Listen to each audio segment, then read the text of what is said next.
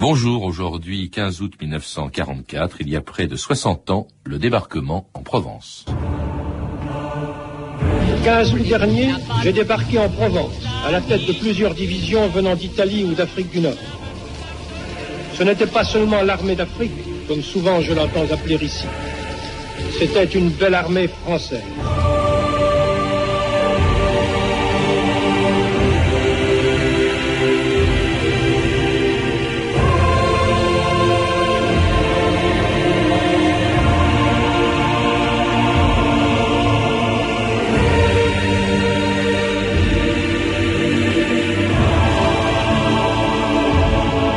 2000 ans d'histoire.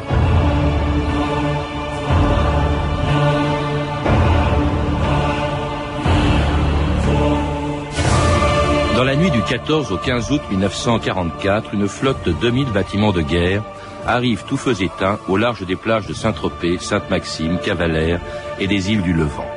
À leur bord, les soldats du général américain Patch attendent le déclenchement d'une des opérations les plus importantes de la Deuxième Guerre mondiale, le débarquement en Provence. Parmi eux, quelques soldats sont plus impatients que d'autres. Ils rêvent depuis quatre ans de libérer leur pays occupé par l'armée allemande. Alors que deux mois plus tôt, les Français n'étaient qu'une poignée à participer au débarquement en Normandie, les 15 et 16 août 1944, c'est toute une armée française qui allait débarquer sur des plages qui, cette année-là, ont vu arriver des touristes bien particuliers. Parmi eux, des Marocains, des Algériens et des pieds noirs de l'armée d'Afrique, qui en ce mois d'août 1944 étaient aussi émus que leur chef, le général Delattre. J'ai le très grand honneur d'être le chef de l'armée française sous le commandement éclairé du général américain Pax a débarqué le 16 août en Provence.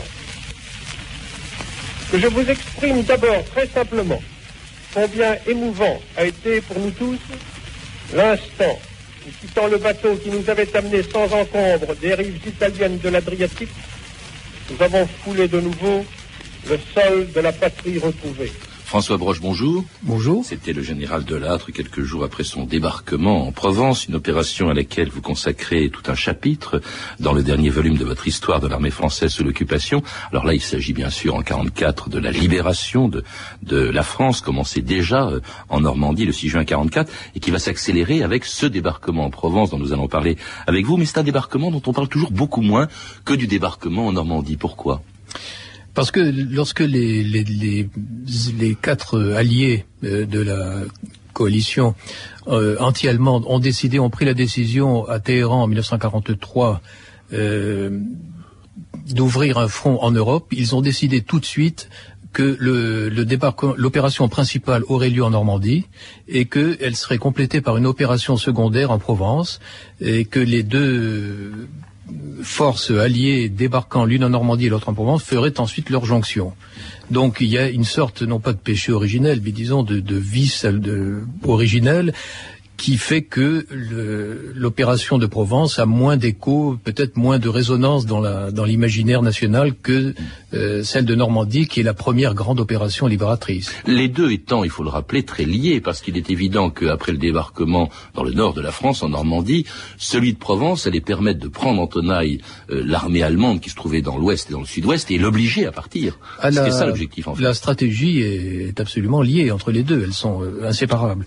Et je crois que c'est un peu, effectivement, euh, le souvenir de l'opération de Provence est sans doute plus estompé. C'est bien injuste parce que euh, s'il y a un débarquement euh, auquel les armées françaises ont participé très activement et très efficacement, c'est bien celui de Provence, euh, alors que euh, elles n'ont pas participé aux opérations de Normandie à la suite d'une décision américaine d'évincer, euh, De Gaulle de cette opération de Normandie. Alors cette armée française qui débarque en Provence, c'est l'armée du, du, général Delatte, c'est une armée très composite qui a été formée en Afrique. Alors on y trouve vraiment un peu de tout. Il y a des Français libres de la première heure, il y a aussi beaucoup de d'Algériens, de, de Marocains, des tirailleurs ou des tabors marocains, euh, et, des pieds noirs aussi, beaucoup de pieds noirs. C'est ce qu'on appelle l'armée d'Afrique aussi. C'est l'armée d'Afrique, c'est la vieille armée d'Afrique et euh, qui euh, s'est amalgamée avec ce qu'on appelait les forces françaises libres et qui a été rejointe par de nombreux évadés de France par l'Espagne et qui est rejointe également par de nombreux volontaires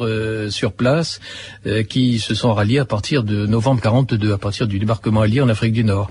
Le noyau central est évidemment l'armée d'Afrique et il revient le mérite revient au général Juin euh, d'avoir réalisé l'amalgame avec les forces françaises libres. c'est lui le premier qui a réalisé cette, mmh. cet amalgame qui est euh, un énorme chantier, qui est un grand travail. Et Juin va emmener ce corps expéditionnaire en Italie, cette, cette armée en Italie.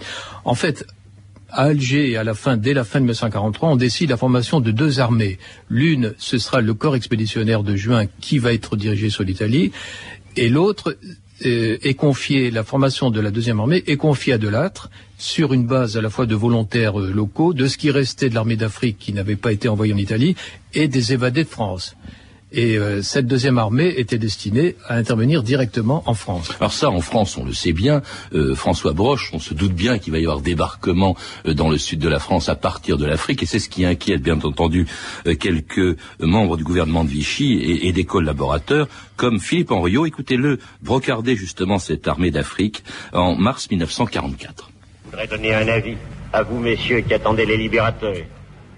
Regardez bien ce qui se passe là-bas car en arrivant, les, les libérateurs ont trouvé deux catégories de gens en Afrique du Nord. Et ce serait la même chose en arrivant ici. Les adversaires et les salauds. Et ils ont mis les salauds à la porte avant même d'exécuter les adversaires. Philippe Philippe Philippe est allemand, Philippe Philippe Henriot Philippe Henriot est. Alors c'était Pierre Dac, évidemment, la BBC, se moquant de Philippe Henriot, que l'on a entendu, qui d'ailleurs sera exécuté avant le débarquement en Provence. Hein, il sera exécuté par la résistance à Paris le 28 juin 44. Alors, à cette époque, le régime de Vichy, évidemment, est, sur le point de disparaître avec les collaborateurs. En, revanche, il faut rappeler, vous le rappelez dans votre livre, François Broche, la résistance intérieure en France a joué un grand rôle. Les, les Alliés comptaient beaucoup sur elle avant le débarquement en Provence. La résistance a déjà joué un grand rôle en Normandie, euh, en facilitant beaucoup le travail de, des Alliés, et euh, par le renseignement, par euh, l'identification des bases, des, batteries côtières, a, joué a fait un énorme travail en Normandie qui sera reconnu ensuite par le général Eisenhower. En Provence, le rôle sera encore plus grand parce que la résistance, d'abord, de trois mois ont passé, deux mois ont passé, la résistance est encore plus forte, euh, elle est, elle est armée, elle est, elle est décidée, elle constitue une vraie force militaire qui va, dont la vocation est de rejoindre immédiatement après le débarquement et de rejoindre les forces françaises débarquées. Et, de harceler bien sûr les, les Allemands. Euh, elle connaît, elle connaît le terrain euh, et elle va jouer notamment dans les les prises de Marseille, de Toulon, elle va jouer un rôle essentiel. Et c'est à elle que s'adressent des messages codés très amusants qu'on retrouve dans votre livre, comme tous les messages codés de l'époque. Hein, euh, juste à la veille du débarquement, Gabi va, va se coucher dans l'herbe, Nancy a le torticolis, le chasseur est affamé, la burette coule, enfin tout, ces, tout ce qui a Oui, c'était une spécialité anglaise de, de, rédiger des messages d'allure humoristique, mm. euh, ce qui garantissait qu'il ne serait pas compris du tout par l'ennemi. Et cela à la veille donc de ce débarquement en Provence qui commence dans la nuit du 14 au 15 août 1944. Les troupes françaises ont été les premières à débarquer dans le milieu de la France. L'assaut commença à minuit, lorsque les troupes françaises débarquées dans les villes s'emparèrent des batteries allemandes flanquant les places. Ces débarquements, opérés de longues heures avant l'assaut principal, ont ouvert la voie au succès ultérieur. Dans des villes, les Français ont capturé 250 Allemands ayant eu eux-mêmes peu blessés. Il n'y a pas encore la moindre indication du point où le commandement allemand a l'intention de lancer dans la bataille les forces réduites dont il dispose dans le sud de la France. C'était Jacques Duchesne au micro de la BBC en août 44. C'est vrai, euh, euh, François Broche, que les premiers, tout premiers à débarquer, parce que c'était une opération combinée, hein, essentiellement franco-américaine, mais ce sont les Français franco-anglo-américaine, oui. Mais ce sont les Français. À vrai dire, le, le, gros des forces françaises va débarquer le 16 août, le lendemain. Mais les premiers éléments qui débarquent à l'aube, dans la nuit du 14 au 15 août, ce sont les commandos d'Afrique, du lieutenant-colonel Bouvet, et un détachement de, du, de commandos navals Euh, Aux deux extrémités d'ailleurs de ce front de 70 voilà, km. sous la direction du capitaine de frégate euh, Serio, voilà, et qui euh, qui s'installe les premiers, qui neutralise les, les batteries côtières, euh, qui qui occupe les ter- le, le terrain et qui ouvre la voie aux troupes alliées. Alors en effet, il est contrairement alors, en Normandie, vous me direz aussi qu'en Normandie, euh, y avait le les, les premiers oui. commandos SAS ont débarqué en Bretagne, le commando Kiefer a débarqué également à Ouistreham. Euh, il y a eu des opérations euh, Ouais. de- du reste. En tout cas, ces Français étaient évidemment particulièrement émus. On sans doute écouté le témoignage de quelques-uns d'entre eux. La revue de texte Stéphanie Duncan.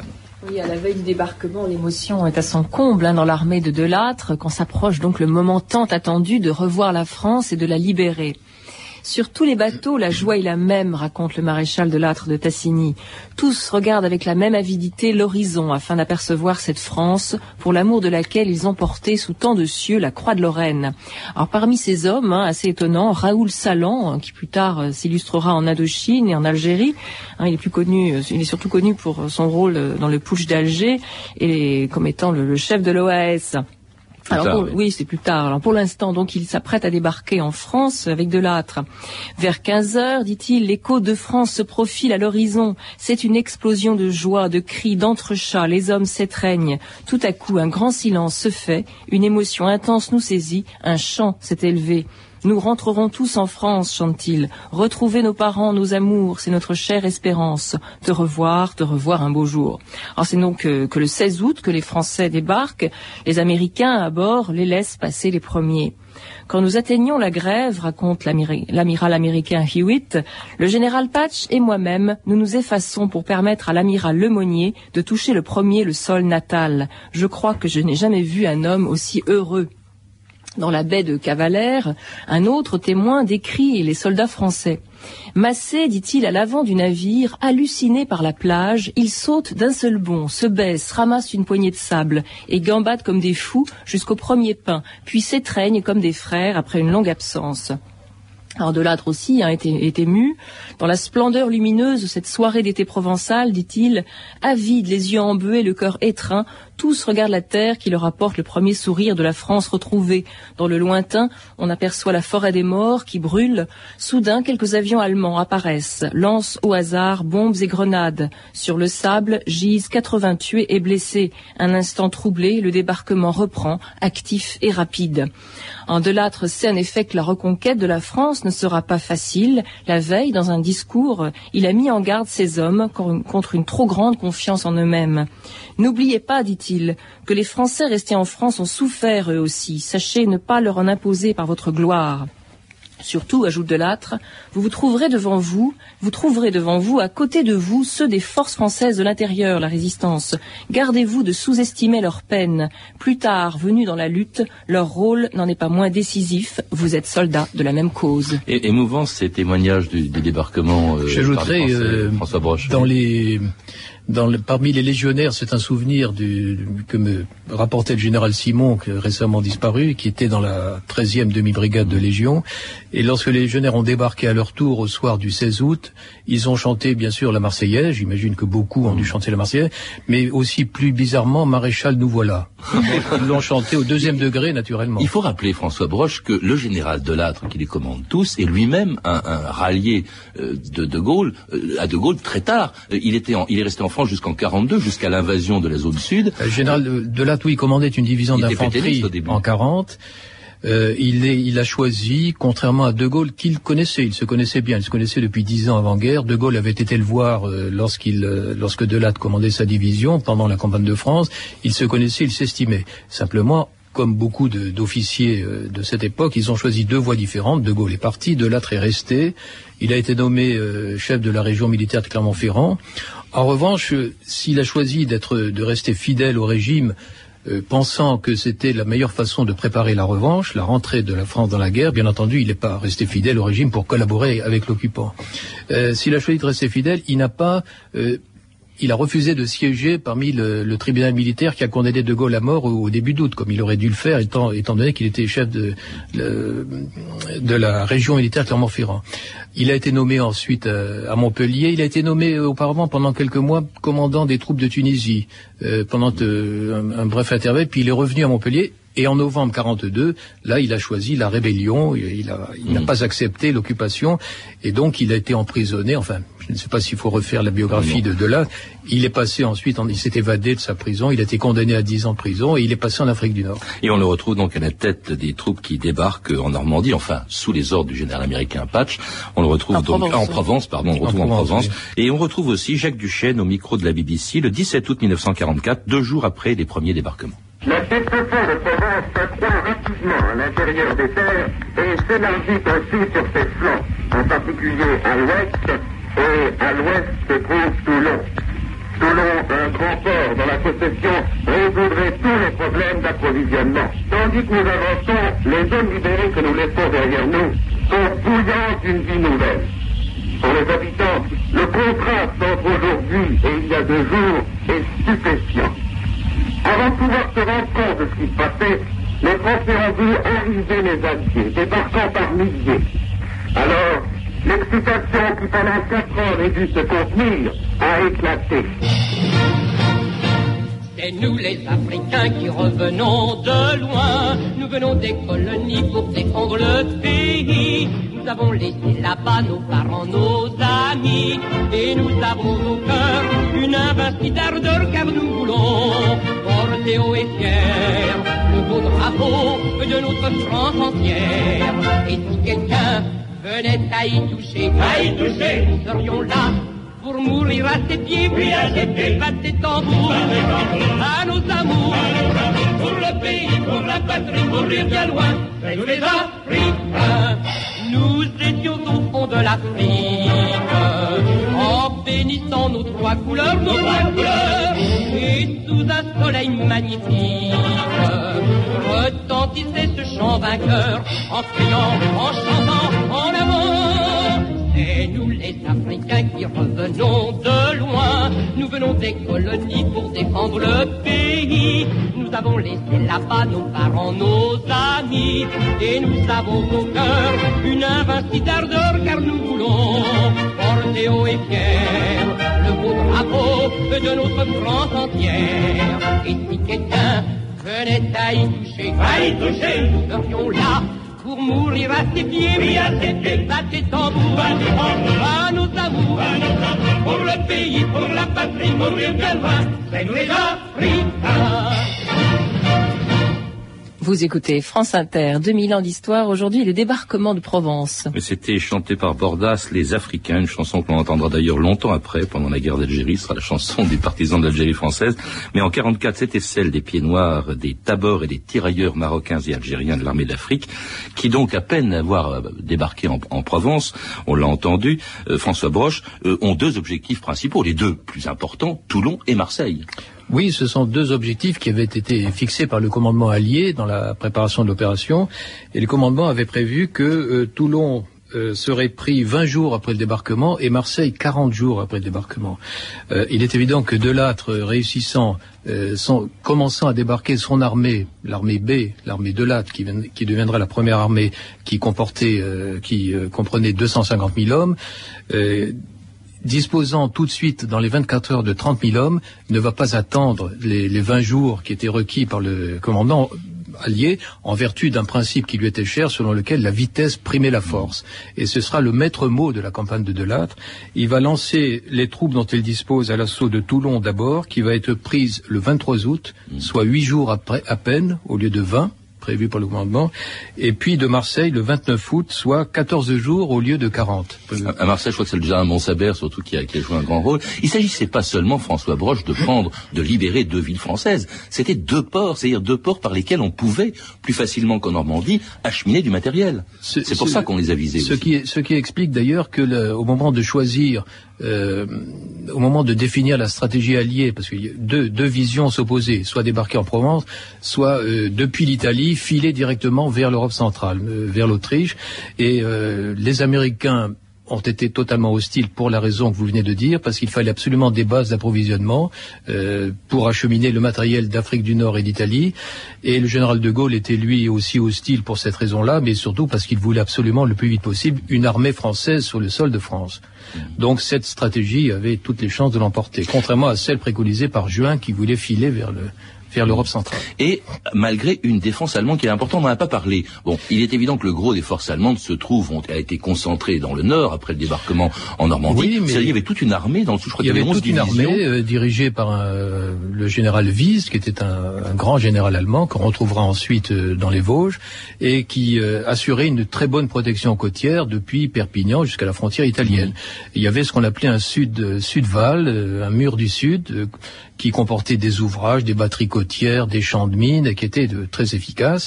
Et euh, il- les combats ont été très durs. Bien sûr, les, les troupes allemandes étaient un peu démoralisées par ce qui s'était passé en Normandie et puis euh, par la progression des troupes alliées qu'ils n'arrivaient pas, euh, qu'elles n'arrivaient pas à endiguer. Mais néanmoins, elles, elles ont reçu des ordres très stricts de résister et ces ordres ont été exécutés. En De- témoigne le, le bilan très lourd, très élevé de, de ce débarquement de Provence. Et puis, et puis pour prendre Toulon, un 2700 morts dans, dans l'armée de, 2700 de morts. oui, Alors Toulon a été prise, oui, essentiellement par Montsabert, qui était un des généraux Euh, de Marseille, vous voulez dire euh, Marseille, Oui. un des généraux de, de l'âtre, et le rôle de la résistance locale a été extrêmement actif, pas seulement par des renseignements, mais euh, par l'appoint en hommes, euh, en hommes, en armes et en valeurs combatives. Toulon et Marseille donc tombent euh, de très peu de temps après le débarquement en Oui. Provence. Deux victoires annoncées à la radio d'Alger par le ministre de la guerre du général de Gaulle, André Dietel. Les divisions formées en Afrique du Nord et les forces françaises de l'intérieur ont rivalisé de courage et d'initiative autour des rues de combat qui se sont déroulées autour de Toulon et de Marseille. Alors que le haut commandement prévoyait plus d'un mois d'opération pour prendre ces véritables places fortes, 13 jours ont suffi pour les investir et pour les occuper. Nos troupes ont capturé autour de ces opérations 35 000 Allemands, un immense matériel, et ont sauvé de la destruction les installations portuaires de Marseille. Ainsi, l'armée française, reconstituée par le général de Gaulle dès le 18 juin 1940, est formée d'abord d'une poignée d'hommes, a maintenant dans ses rangs tous les fils de la France libérée. Elle a retrouvé le chemin de la victoire. Telme, André Diatelme, 6 septembre 1944, quelques jours après la libération de Toulon et de Marseille. Beaucoup de fierté, hein, d'orgueil dans les propos de Diatelme, euh, qui était ministre de la Ben, guerre. c'est le, couronnement d'un grand œuvre, enfin Mm. d'une d'une énorme entreprise. Euh, on- de Gaulle était parti de zéro. Il avait peu à peu réuni, rassemblé autour de lui toutes les forces qui s'étaient dressées au fil des années contre l'Allemagne. Il avait réussi à rallier à lui des, des hommes et des forces qui avaient qui étaient longtemps restés fidèles au, au gouvernement de Vichy. Euh, il y avait là le couronnement d'une politique, d'une volonté. Il y avait de quoi être fier, oui. Et puis pour les Alliés, hein, il faut rappeler quand même que ces deux ports vont permettre, je crois que Marseille a reçu ensuite quotidiennement 18 000 tonnes de matériel. Alors c'est énorme, tout ça va remonter le long, le long du Rhône. Et puis surtout, c'est l'armée de l'âtre qui, avec les Américains qui eux passent par le, la route Napoléon, vont remonter vers le nord, François Broche. Voilà, suivre la, la vallée du Rhône. On avait, je parlais des délais qui étaient fixés par le commandement tout à l'heure. On a- le commandement allié avait euh, prévu que Lyon serait atteinte euh, 64 jours après le, le débarquement et elle fut atteinte le 3 septembre, c'est-à-dire 19 jours après le débarquement. Ça a été une véritable chevauchée euh, irrésistible. Évidemment, les, les forces allemandes qui avaient résisté durant quelques jours euh, étaient en pleine retraite, mais euh, néanmoins, euh, elles retraitaient euh, tout en se battant, tout en continuant d'opposer une résistance. Et euh, il fallait prendre chaque ville, euh, et il fallait tous les jours livrer des combats, avec heureusement, fort heureusement, le, le soutien des FFI, des, des maquis et des FFI euh, euh, locaux. Et les Américains qui sont à, à- à- à- tout à fait à l'est, ils longent donc euh, la, la route Napoléon. Voilà, passe, les Américains passent par les Alpes et vont euh, libérer Grenoble, toujours avec le soutien des, des FFI, et notamment, puisque nous, nous sommes à Grenoble, des, des anciens euh, membres du maquis du Vercors qui avaient été euh, euh, dirigés, commandés par le général Huette, dont l'idée était, euh, dont l'idée était que le maquis du Vercors et la résistance en Savoie dans les et alpines était destinée à euh, venir au secours des troupes alliées débarquées, à renforcer les troupes alliées débarquées. Malheureusement, le soulèvement de, de ces maquis a été un tôt, peu, oui, un peu prématuré. Alors pendant ce temps-là, il faut rappeler que les Allemands évacuent tout le sud-ouest et l'ouest de la France, ils vont laisser quand même quelques poches hein, qui vont rester jusqu'à l'extrémité de la guerre pendant un an encore, hein, à Saint-Nazaire, à, à, Royan, à La Rochelle, à Lorient. Les poches de l'Atlantique vont rester jusqu'en jusqu'en mai 45 oui. et opposer une résistance farouche, alors même que le combat est perdu. Mmh. Il est inéluctablement perdu. Ce qui n'empêche pas du tout, c'est la, la, mentalité allemande typique. La bataille de l'Atlantique a été également euh, a duré jusqu'à la fin de la guerre, alors même qu'elle était perdue. Mais les Allemands ont continué de se battre. Et, et la première armée française, c'est comme ça qu'on va l'appeler, je crois, à partir du mois de septembre. François Broche, c'est-à-dire l'armée de Delattre, qui était l'armée B ou l'armée d'Afrique, devient la première armée française qui pourchasse ces Allemands, euh, qui va euh, d'abord faire compte, euh, un contact, établir le contact avec l'armée venue de Normandie. Oui, alors le 12 septembre se déroule un événement très important, symbolique, pas seulement symbolique, mais un événement important, c'est la jonction entre les troupes venues de Normandie et les troupes venues de Provence. Mmh et euh, qui va effectivement permettre à ce moment-là à Delattre de faire. Delattre avait l'idée de, de, transformer son armée en armée de, de, la France. Finalement, ce sera la première armée française. Mmh. Et il va comme ça aller jusqu'en Autriche. C'est Delattre lui-même qui va signer pour la France la capitulation allemande en, en mai 45. Enfin bref, euh, tout ça grâce à ce débarquement en Provence et puis bien sûr au débarquement en Normandie. Merci en tout cas François Broche nous a rappelé ce débarquement en Provence que l'on retrouve aussi dans votre livre L'armée française sous l'occupation, dont le troisième volume vient de sortir aux presses de la Cité et qui consacre justement un chapitre au débarquement en Provence. Je signale que ce livre a obtenu le prix Edmond Fréville 2003 de l'Académie des sciences morales et politiques. Bravo François Broche. Vous êtes également, je le rappelle aussi, l'auteur d'un album événement magnifiquement illustré sur Birakeim, intitulé justement Birakeim, juin 42, la France renaissante, préfacé par Pierre Mesmer, qui est un ancien de Birakeim, et publié aux éditions italiques. À lire également sur le sujet Le débarquement en Provence, un livre de Philippe Lamarck édité au Cherche Midi. Vous pouvez, vous le savez, retrouver ces renseignements en contactant le service des relations avec les auditeurs au 0892 68 10 33, 34 centimes d'euros la minute ou consulter le site de notre émission sur franceinter.com. C'était 2000 ans d'histoire la technique Alain Darigade et Olivier Leroux, documentation et archivina Virginie Bloch-Léné, Claire Tesser et Sandra Escamez, revue de texte Stéphanie Duncan, une réalisation de Anne Kobilac. Une émission de Patrice Gélinet.